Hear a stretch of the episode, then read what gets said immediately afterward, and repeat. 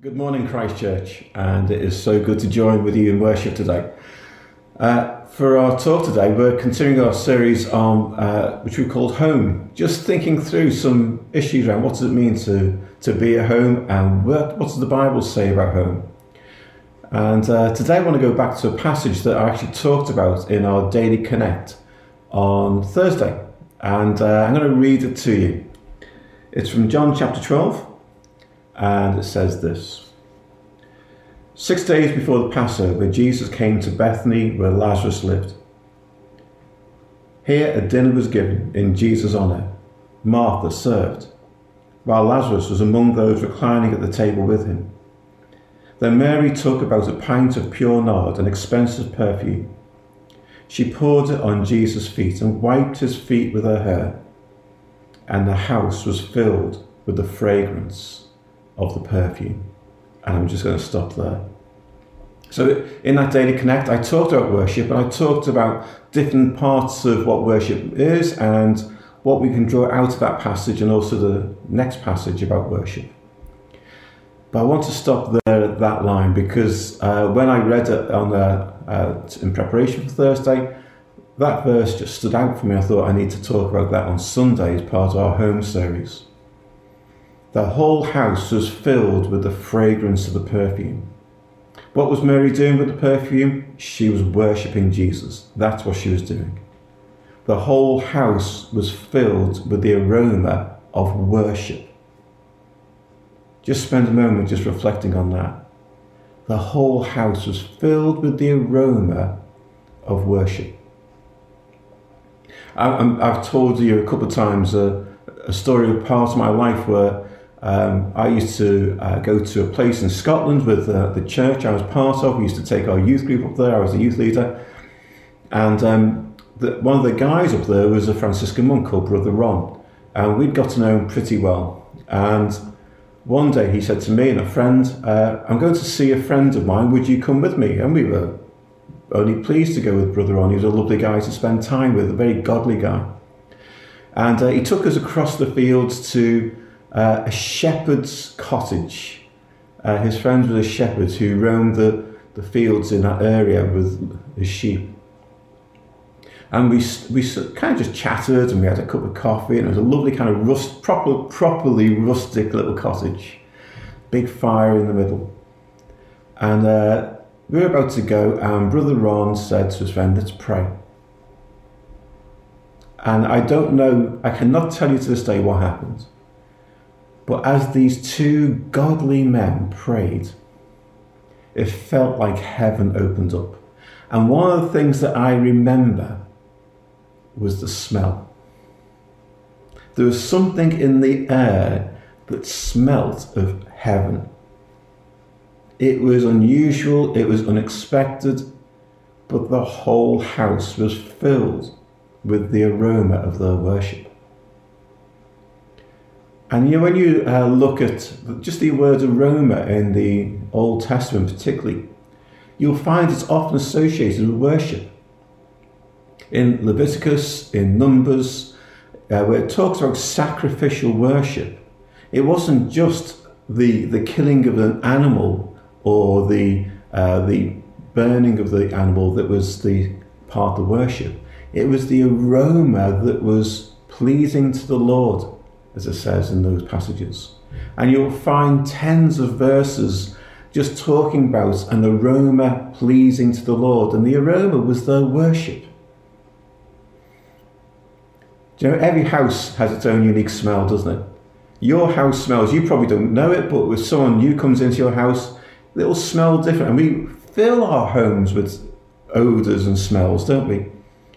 Every disinfectant you use has its own smell we buy those daft candles that smell things.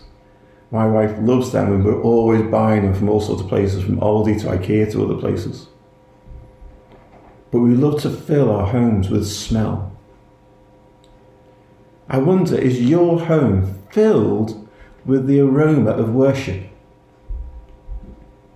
For all of us, home has all sorts of connotations. It depends on what our, our upbringing was with our families.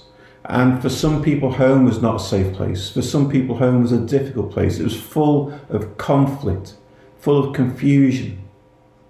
For others, home was a safe place. It was a beautiful place to be. And uh, last week in, um, in our service, Andrew mentioned a throwaway line that home was sanctuary. And it is. But think about that word sanctuary. Mostly now, when people use the word sanctuary, they mean safety. I want to find sanctuary. I want to find a place of safety. But the word sanctuary primarily means a holy place. Safe places were only safe because they were holy. So uh, when people go to church to find sanctuary, and they mean safety, they are going to the place that is holy. A place that has been filled with the aroma of worship for a long period of time. And you may have experienced walking into a church and just getting this overwhelming sense of worship in that place, even though there might be no one else there. And you know that this place has been filled with worship, sometimes for centuries, and it feels holy. And I wonder whether we should be more intentional about making our homes like that. So that when people come in, they don't just simply smell the candles that we've lit or whatever we've sprayed in the air, but they smell the aroma of worship because your home is filled with it. Your home is filled with the sense of the presence of God.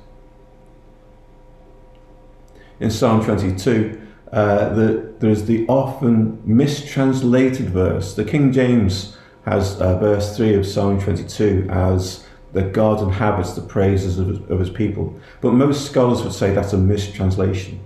What it does kind of say is that God is enthroned on the praises of his people. And the moment we start to worship, what we are saying is that God is my King and God is king in this place. Place is always important. It's not just about us as individuals, it is about place, it's about space. That's why, for many people, church has become so important because the space creates an environment in which we can worship God. I want to encourage you today that in these days ahead, we don't know how long we have, do we, with this whole lockdown thing. It's all going to start lifting fairly soon. How about making your home a place of worship? A place where the aroma of worship rises up to God and He finds it pleasing. In uh, Deuteronomy chapter 6, uh, the, there's a, a, whole list of um, commands there, and there are the two greatest commands as part of it. And I just want to read some of this to you. It's from verse 4 uh, onwards. Hear, O Israel, the Lord our God, the Lord is one. Love the Lord your God with all your heart and with all your soul and with all your strength.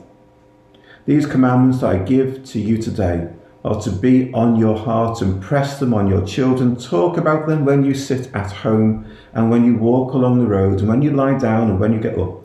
Tie them as symbols on your hands and bind them on your foreheads. Write them on the door frames of your houses and on your gates. And I just love that idea that whenever you go into a home, you are reminded to love the Lord your God with all your heart, mind, soul, and strength, because that is worship, isn't it?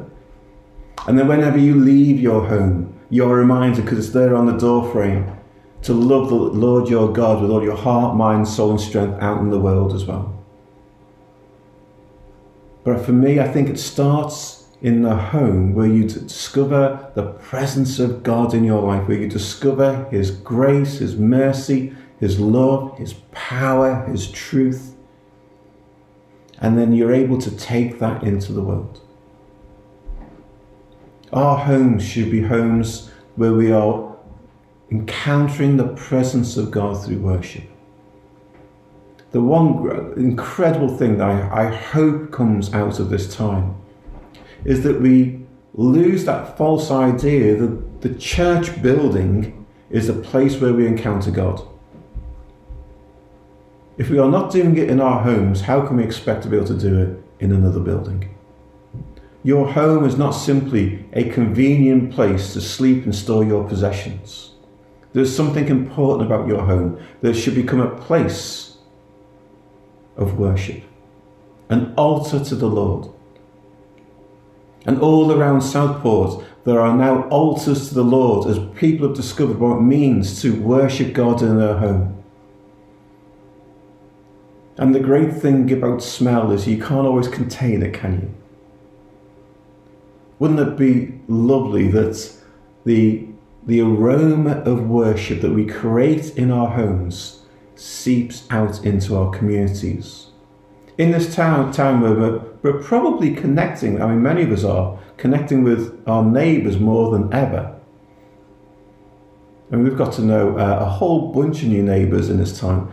Thursday night where we go out to clap the NHS and carers, uh, we've got to chat to all sorts of people we've never spoken to before. Yesterday was, uh, as I record this, yesterday was VE Day and uh, the celebration, and we we had a whole street party and spent five hours chatting to neighbours and enjoying food and uh, one or two drinks and just enjoying each other's company. And I hope that they smelt on me something of the aroma of worship. And in the New Testament, uh, what does Paul say? 2 Corinthians chapter 2. He says this For we are to God the pleasing aroma of Christ among those who are being saved and those who are perishing. See, when you develop the whole habit of worship at home, where it becomes a daily part of your routine, where you learn to create an environment, a spiritual atmosphere in your home in which God's presence is evident to all who come in. You carry that with you wherever you go. Wouldn't it be lovely that we started to see our homes as a place where we truly encounter God? Not just simply a place where we read the Bible or a place where we pray but a place that's filled with an aroma of worship that is pleasing to God. And then we step out into the world carrying that aroma with us. When lockdown lifts, let there be an aroma of worship all across this town because Christians have discovered what real worship is. That worship in the home is the primary place where we discover the presence of God. Let me pray for you as you continue in worship, and Simon's going to lead us on in a moment. But I want to pray that for, for you right now, whatever home means to you, that you discover the presence of God in your worship at home. Lord, I want to pray for my brothers and sisters now. I want to pray, Lord, that wherever they are, that they would learn and they would discover what worship at home means, that their worship would become an aroma that fills their home, that changes the spiritual climate of their home, an aroma that seeps out into the community around, that touches the lives of their neighbours and their friends. Lord, I pray that their homes will become a safe place because it is a holy place. Lord, I pray now that you would fill the home of every person watching this video now with your power, your presence, and your peace.